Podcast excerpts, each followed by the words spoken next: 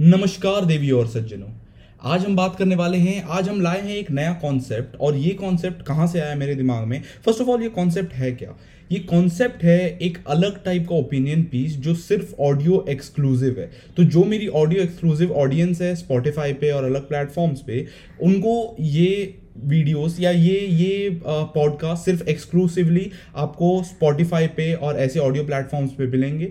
क्योंकि ये पॉडकास्ट मैं यूट्यूब जैसे प्लेटफॉर्म्स पे नहीं डाल रहा हूँ, जहाँ वीडियो भी होते हैं। ये पॉडकास्ट कैसे होने वाले हैं? फ़र्स्ट ऑफ़ ऑल ये पॉडकास्ट हैं opinion pieces on the podcast that I listen to तो ये पॉडकास्ट स्टार्ट करने का, ये जो पूरा टाउनी टॉकी स्टार्ट करने का एक बड़ा मोटिव ये था, जैसे कि मैं पहले पॉडकास्ट में बताया हूँ अपने, कि मुझे उन टॉपिक्स पे, उन पॉडकास्ट पे, उन अलग अलग चीज़ों पे जो हमारे जनरेशन में चलती है, उन पे ओपिनियन देना था और अपने पॉइंट ऑफ़ व्यू को प्रेजेंट करना था, जो कि हमारे जनरेशन में प्रिवेलेंट है। और ये पॉडकास्ट वो ऑब्जेक्टिव अचीव करता है दूसरे पॉडकास्ट पे अपना ओपिनियन देकर, जो कि ऑलरेडी एग्जिस्टिंग है प्रिवेलिंग है और काफ़ी ज़्यादा पॉपुलर है। तो आज हम स्टार्ट करने वाले हैं पहले पॉडकास्ट से और ये पॉडकास्ट है राधा कृष्णन पिल्लई सर का बीयर बाइसेप्स के साथ। द रणवीर शो पे राधा कृष्ण पिल्लई सर का एक पॉडकास्ट आया है, जो है काला जादू के ऊपर। अब ये पॉडकास्ट मैं सुन रहा था, मैं तुमको एक बैक स्टोरी देता हूँ। ये पॉडकास्ट मैं सुन रहा था उसी टाइम जब मैं कॉलेज के लिए सुबह सुबह निकल रहा था अपने घर से। और जब मैं ये पॉडकास्ट सुन रहा था और इसमें जो बातें हो रही थी, सबसे पहले तो ना इस पॉडकास्ट का मैं एक ओवरव्यू दे देता हूँ। इस पॉडकास्ट में बात क्या हुई है? इस पॉडकास्ट में बात हुई है एंशियंट इंडियन विजडम की एंशियंट इंडियन नॉलेज की और अलग अलग चीज़ों की जो काला जादू ब्लैक मैजिक और थिंग्स लाइक दैट से रिलेटेड है। तो ये पॉडकास्ट उस तरीके का पूरा कॉन्स्टिट्यूटेड है। अब ये पॉडकास्ट में कुछ कुछ बातें ऐसी हैं जो लोगों को सूडो साइंस लगेंगी ऐसी वैसी लगेंगी। जैसे कि कुछ बातें यहाँ हुई हुई है जो है आ, पूरे काला जादू के उसके ऊपर और वो ऐसी बातें हैं जैसे कि आपको रोड पे खाना पड़ा हुआ मिले तो उसे टच नहीं करना चाहिए, क्योंकि उसमें कोई स्पिरिट्स इन्वोक करके डाला हुआ है। कोई ऐसे टाइप की चीज़ है जो हमको जनरली लोग बोला करते हैं कि इस तरीके की चीज़ें नहीं करना चाहिए। हमारे पेरेंट्स हमारे ग्रैंड ग्रैंड पेरेंट्स हमारे एल्डर्स इस बारे में अक्सर बात करते हैं कि ऐसा ऐसा होता है और उस चीज़ के बारे में जो जो उस ब्लैक मैजिक वाला पूरा सीन है, उस चीज़ के बारे में उन स्पिरिट्स के बारे में बात किए हुए हैं, जो लोग अलग अलग चीज़ों में इन्वोक कर देते हैं और उसके ऊपर एक बहुत बड़ा पार्ट है पॉडकास्ट का, जिसमें बियर बाइसेप्स मतलब कि रणवीर भैया और राधा कृष्ण पिल्लई सर दोनों अपने अपने एनेक्डोटल एविडेंसेस दिए हुए हैं। दो, दोनों अपनी अपनी कुछ स्टोरी सुनाए हुए हैं, जो वो लोग किसी और जगह से देखे या खुद के पर्सनल लाइफ में एक्सपीरियंस किया और ये सब चीज़ें। राधा सर अपने एक पर्सनल लाइफ इवेंट के बारे में बात करते हैं, जहाँ वो बोलते हैं कि उनको एक सीवियर हेल्थ प्रॉब्लम हो गई थी सिक्स मंथ्स बैक और something like that and he is मतलब praise to lord he is fine and very good now और he is working he is doing podcast and stuff तो वो अपने podcast में, वो उस वाले पॉडकास्ट में ये बताते हैं कि स्पिरिचुअलिटी एक काफ़ी बड़ा एलिमेंट रहा था उनको उस जगह से निकालने के लिए। और दूसरा एक एविडेंस देते हैं, आप राधा सर एक किसी और चीज़ों के बारे में बात भी करते हैं, किसी और कुछ और स्टोरीज भी सुनाते हैं, पर ये एक मेजर स्टोरी है जो मैं सुनाना चाहता हूँ। राधा सर अपने फादर के बारे में बात करते हैं, राधा सर के जो पिताजी हैं, उनके बारे में बात करते हैं, वो बताते हैं कि वो दिन के आठ घंटे मेडिटेट करते हैं। भाई, हमारे जैसे लोग हैं जो दिन के आठ घंटे सो नहीं पा रहे हैं, और राधा सर के फादर जो हैं, वो आठ घंटे मेडिटेट कर रहे हैं। मतलब imagine the power that that man has और उसके बाद ये पूरा मेडिटेशन स्पिरिचुअलिटी से रिलेटेड कॉन्वर्सेशन थी, जैसे कि ऑब्वियसली नो नो ट्रोलिंग और anything like that beer biceps है तो स्पिरिचुअलिटी होगी, ऐसे वाला सिचुएशन है। लेकिन राधा सर के अपने एविडेंसेस के साथ बियर बाइसेप्स जो कि रणवीर भैया है हमारे, वो भी एक एविडेंस अपना एक पर्सनल एविडेंस और अपना एक पर्सनल स्टोरी बताए थे, जिसमें वो बता रहे थे कि उनका एक कोई फ्रेंड था, कोई कज़न था या कोई तो था जो कि उनका कोई ऐसे जान पहचान का कोई था, जो कि एक कहीं किसी के द्वारा दिया हुआ ब्रेसलेट पहन लिया और उस ब्रेसलेट के पहनने के बाद उनको काफ़ी ज़्यादा हेल्थ प्रॉब्लम्स होने लग गई, काफ़ी एक्सीडेंट्स और ये सब चीज़ें होने लग गई उनके साथ। और फिर कोई उनको आगे चल के बताया, कोई उनके फैमिली मेंबर से उनको बताया कि ये ब्रेसलेट कहाँ से पहना है तू? और वो कहते हैं कि ये तो कोई दिया था। और फिर उसके बाद उनको पता चला कि शायद वो ब्रेसलेट में कुछ इन्वोक करके डाला हुआ है और जैसे वो ब्रेसलेट निकाले और कुछ पूजा और उस जादू को उनके ऊपर से हटाने का जो भी हुआ तो जो पूजा हुई, जो रिचुअल हुआ, उसके बाद वो उनके ऊपर से हट गया और finally he was fit and fine तो ये सब चीज़ें जब मैं देखता हूँ ना तो you can't really defy this thing about the stuff that happens अगर तुम सोचोगे कि तुम ये बोलोगे कि हाँ एक कोई ब्रेसलेट पहनता था ब्रेसलेट काटने के बाद सब सही होने लग गया, कैसे हो रहा है? लेकिन what other explanation can you give for this अगर कोई इंसान ब्रेसलेट पहनने से लेके उतारते तक, बीच के पीरियड में खराब चल रहा था उसकी लाइफ में, और उसके बाद जैसे वो ब्रेसलेट उतार दिया और कुछ रिचुअल्स किया, सब ठीक हो गया। तो कैसे तुम इसको और किसी तरीके से एक्सप्लेन कर पाओगे?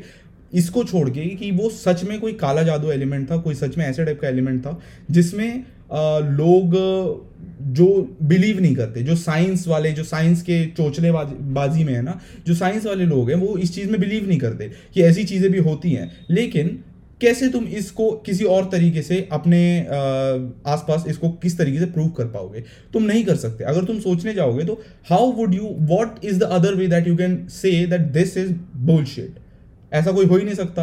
अगर तुम इसको और किसी तरीके से प्रूव कर सकते हो साइंस के थ्रू प्रूव कर सकते हो तो प्रूव करके दिखाओ कि ऐसा कैसे हो सकता है। Life event life altering events होने लग जा रहे हैं, तुम्हारे कुछ चीज़ों के कारण, और फिर दूसरे बार जैसे उस चीज़ को तुम थोड़ा सा चेंज कर रहे हो, वो इवेंट्स ठीक हो जा रहे हैं। How do you explain this through science लोग ये समझते नहीं है जो साइंस के मैं वो वर्ड यूज़ नहीं करना चाहता, पर चोचलाबाजी करते हैं जो साइंस की। लोग ये समझते नहीं कि science is essentially research we are all we are searching for things that are already there in the universe हम लोग जो भी, जैसे हम लोग बोलते हैं ना, हम लोग जैसे कोई नया एलिमेंट डिस्कवर किए हैं। We do not invent a new element we discover a new element और वो डिस्कवर क्यों करते हैं? क्योंकि at in some point of the world is in this entire universe वो चीज़ ऑलरेडी एग्जिस्ट करती है। हम लोग उसको लैब में बना के बस डिस्कवर कर रहे हैं। हम उसको रीडिस्कवर कर रहे हैं। हम लोग उसके ऊपर रिसर्च कर रहे हैं। हमको, हम कुछ नया नहीं बना रहे। कोई नॉवेल चीज़ नहीं है इस दुनिया में जो हम लोग बना रहे हैं। यहाँ तक मैं तो ये भी समझता हूँ कि ये जो टेक्नोलॉजी है, जो दुनिया में, जो भी टेक्नोलॉजी अभी हमारे पास जो है फॉर एग्ज़ाम्पल रेडियो टेक्नोलॉजी हो गई, कोई टेक्नोलॉजी हो गई टेलीविज़न टेक्नोलॉजी हो गई अलग अलग टाइप की टेक्नोलॉजीज़ हो जाती हैं, ठीक है? मैं ऐसा सोचता हूँ कि ये चीज़ तो ऑलरेडी एग्जिस्ट कर रही थी। रेडियो वेव्स जो हैं, जिसके ऊपर एसेंशियली रेडियो बेस्ड है, वो technology is already exist has already existed since the dawn of the universe radio waves have existed since the dawn of the universe how do you you did not make anything you just made a device to harness that energy so you did not really make you did not really make a new thing you just made something to harness an already existing thing अब तुम बोलोगे कि भाई dam बना दिए, dam, ऐसे bottle बना दिए, बॉटल में हम पानी हार्वेस्ट कर सकते हैं हार्नेस कर सकते हैं तो तुम बोलोगे हम पानी डिस्कवर कर लिए, हम पानी इन्वेंट कर लिए। नहीं भाई, पानी इन्वेंट नहीं किए, उसको हार्नेस करने का तरीका ढूंढ लिए। रेडियो भी वैसी है, टेलीविज़न भी वैसी है, और ज़्यादातर टेक्नोलॉजी जो एग्जिस्ट करती है दुनिया में, वो वैसी ही है। You do not really invent anything research करते हो हर चीज़ पे, हर चीज़ पे रिसर्च होती है। तो मैं ये सोचता हूँ कि जो साइंस वाले होते हैं, ये इतने ज़्यादा अपटाइट क्यों होते हैं उन चीज़ों पे कि ये साइंस अगर प्रूव नहीं किया ना इसको तो सच नहीं है। मैं बोल रहा हूँ कि अगर तुम्हारा साइंस ही इतना पीछे है पूरे दुनिया से, क्योंकि पूरी दुनिया ऑलरेडी एग्जिस्ट करती है, और साइंस का शायद पॉइंट वन परसेंट अभी तक रिसर्च करके पाया हुआ है। तो how do you really make sense of any thing without science फिर तो तुम बोल रहे हो कि साइंटिफिकली प्रोवेन ऐसे दुनिया में नाइनटी नाइन परसेंट चीज़ें नहीं है तो उन चीज़ें एग्जिस्ट नहीं करती। फिर तो बेवकूफ़ी हो गई ना वो तो। तो ये बात है साइंस से रिलेटेड वाली। साइंस और पूरे तुम्हारे साइंस वाले शेनानिगन से रिलेटेड वाली। जो मेरे दिमाग में हमेशा आती है, जो साइंस का बोल बाला करते हैं, जो लोग साइंस के पीछे पड़े रहते हैं। हर चीज़ में जो साइंस घुसाते हैं कल्चर में साइंस घुसाते हैं ट्रेडिशन में साइंस घुसाते हैं एंशंट इंडियन एंशंट कोई भी नॉलेज में साइंस घुसाते हैं और फिर बोलते हैं हाँ ऐसे हुआ था। भाई, हर चीज़ कैसे साइंटिफिकली तुम प्रूव करने जाओगे। जब साइंस को ही आधी चीज़ें नहीं पता। आधी क्या? 99 98 परसेंट चीज़ें नहीं पता है। साइंस को ही। तो तुम कैसे प्रूव करोगे? तुम तो फिर अपना दिमाग एक, फिर वो कुएँ के मेंढक वाली बात हो जाती है कि कुआ के, कुएँ का मेंढक है, कुएँ के अंदर है, उसको लगता है उतनी बड़ी दुनिया है, उससे बड़ी दुनिया नहीं है। तो ये वाला सीन है। और इसीलिए मेरे को राधा सर वाली और बीर भाई साहब की जो पॉडकास्ट पे वाली बात हुई, वो मेरे को अच्छी लगी। क्यों अच्छी लगी? क्योंकि वो बैक बाई साइंस हो या ना हो, वो बहुत सारी चीज़ें वो लोग एनेक्डोटल एविडेंस दिए। और एनेक्डोटल एविडेंस मतलब real evidence real life related उनके एविडेंस हुआ था।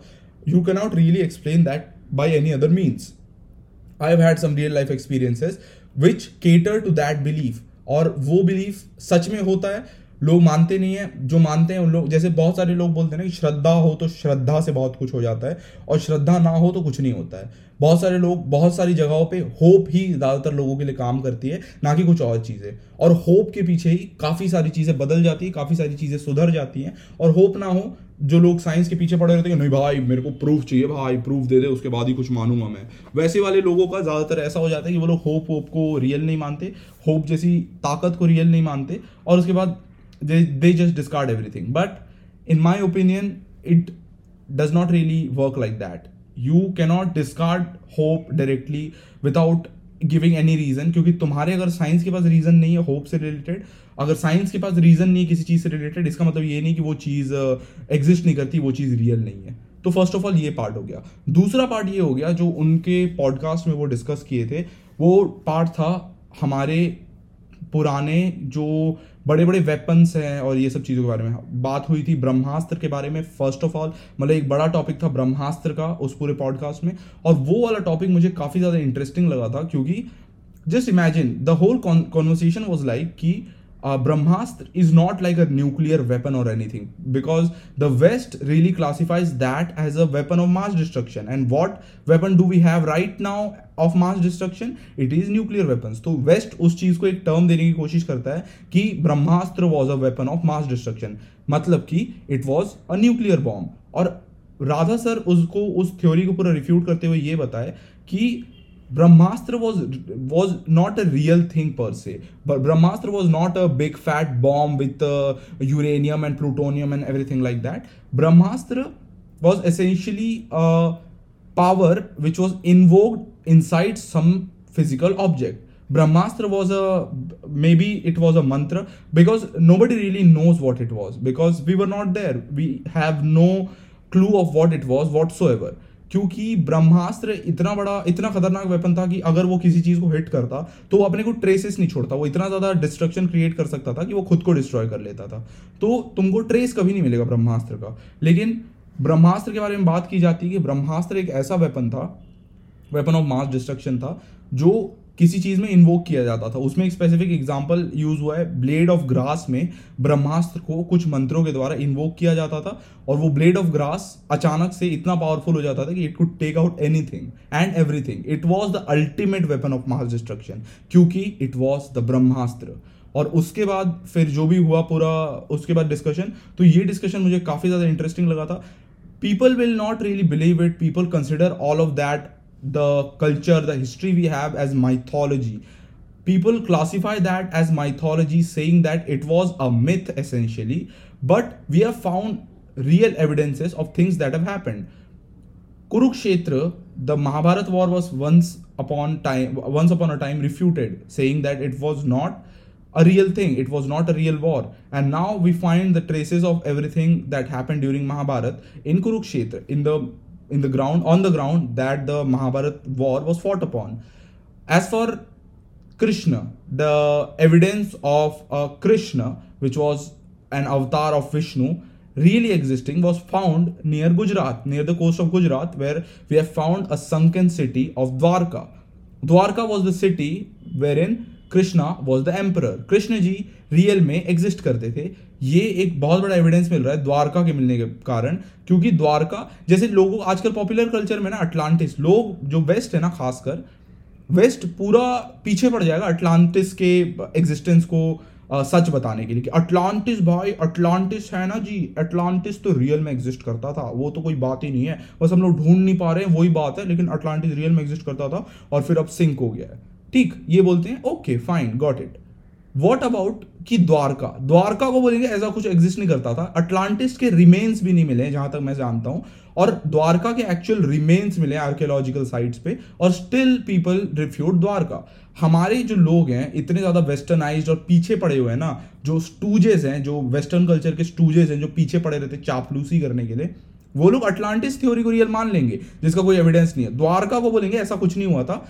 जबकि उसका एविडेंस भी है। तो ये वाला सिस्टम है कि हम लोग खुद में ही बोलेंगे कि हम लोग खुद में ही खुद के हेटर्स हैं। इंडियंस जो है इंडियंस पर से हम लोग खुद में ही खुद के हेटर्स ऐसे टाइप के हैं कि हम लोग खुद ही ऐसी चीज़ों को नहीं मानते जो हम लोग को एविडेंस दिखती है। राम सेतु दिख गया still Ramayana was mythological how does that make sense Ramayana was mythological Ram Setu मिलने के बाद भी। इतने सारे एविडेंसेस है all throughout if you come down from uh, जो जो अयोध्या है अयोध्या से नीचे आते आते छत्तीसगढ़ के थ्रू निकलता है जो राम जी का पाथ वहाँ आपको इतने एविडेंसेस मिल जाएँगे इतने मंदिर इतने ज़्यादा आर्टिफैक्ट्स मिल जाएँगे कि रियल में Ram ji was there but no one wants to believe it because it does not suit their narrative and if they believe it if Indians believe it they will automatically be kicked out by the British camp कि ये लोग ancient Indian wisdom मानते हैं ये लोग ancient Indian बातें मानते हैं तो ये लोग बस बेवकूफ़ है ये लोग इंडियन है। इंडियन आजकल क्योंकि डेरोगेटरी टर्म की तरह यूज़ होने लग गया इंडियन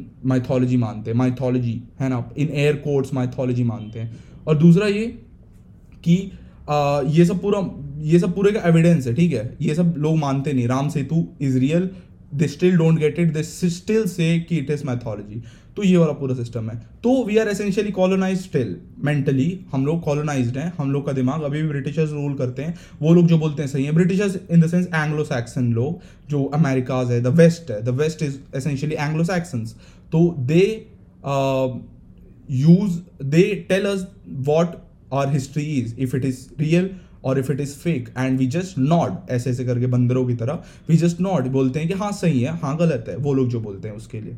तो ये वाला सिस्टम है पूरा। तो ऑल इन ऑल ये पूरा पॉडकास्ट काफ़ी ज़्यादा इंटरेस्टिंग था। फ़र्स्ट ऑफ़ ऑल काफ़ी ज़्यादा इंटरेस्टिंग था, काफ़ी ज़्यादा एंगेजिंग था, क्योंकि तुम इतनी सारी बातें सीखोगे इस पॉडकास्ट के थ्रू जो तुम ऐसे जनरली नहीं सीख पाओगे। ये पॉडकास्ट उसके कारण काफ़ी ज़्यादा इंटरेस्टिंग था, क्योंकि इसमें काफ़ी नई नई चीज़ें बताई गई है, यंत्र के बारे में, तंत्र के बारे में, तांत्रिसिज्म के बारे में और ये सब चीज़ों के बारे में। तो ये मेरे दो पिलर्स थे जो मैं उस पूरे पॉडकास्ट के थ्रू जिस्ट निकाला हुआ था, और वो दो पिलर्स यही थे। एक फ़र्स्ट ऑफ़ ऑल कि इंडियन माइथोलॉजी और इंडियन विजडम के बारे में Arthashastra. We have a whole text called Samaveda I guess and that is completely dedicated on music आजकल वेस्ट में म्यूज़िक हीलिंग और म्यूज़िक थेरेपी आ गई है। सामवेद में वो पहले से लिखा हुआ है। और लोग उसको फिर बोलते हैं हाँ इंडियन विजडम है ना, पुराना होगा, ये लोग फेक है, ऐसी कुछ भी बात करते हैं माइथोलॉजी है। और अभी म्यूज़िक थेरेपी कर रहे हैं। सामवेद में लिखा हुआ है म्यूज़िक थेरेपी के बारे में। तो दैट इज़ जस्ट डम जो लोग दुनिया की बातें मानते हैं, बाहर की बातें मानते हैं। तो इसलिए बस इसका ओवरऑल रिव्यू यही था मेरे हिसाब से कि इसको तुमको सुनना चाहिए। If you have any interest inclination towards the Indian culture and Indian stuff like this this यही था पूरा उसका पूरा जस्ट और ये एक और कुछ अगर मैं मिस किया हूँ तो I will cover it some other time और इसके साथ साथ please follow the Spotify channel that I have if you want if you want case studies and if you want the summaries and stuff like that from these podcast that I create this was an audio exclusive thing so if you want you can follow my video podcast on YouTube you can follow the podcast on spotify, give it a rating, rate it five star if you like it, man. और YouTube पे जाके subscribe कर सकते हो। Townie Talkies is the name of the podcast और बस जाके subscribe कर सकते हो। If you like the video please provide a feedback of how I can improve this thing and how we can take this further बस इतना ही था कहने को। मैं जा रहा हूँ। Townie Talk is out bye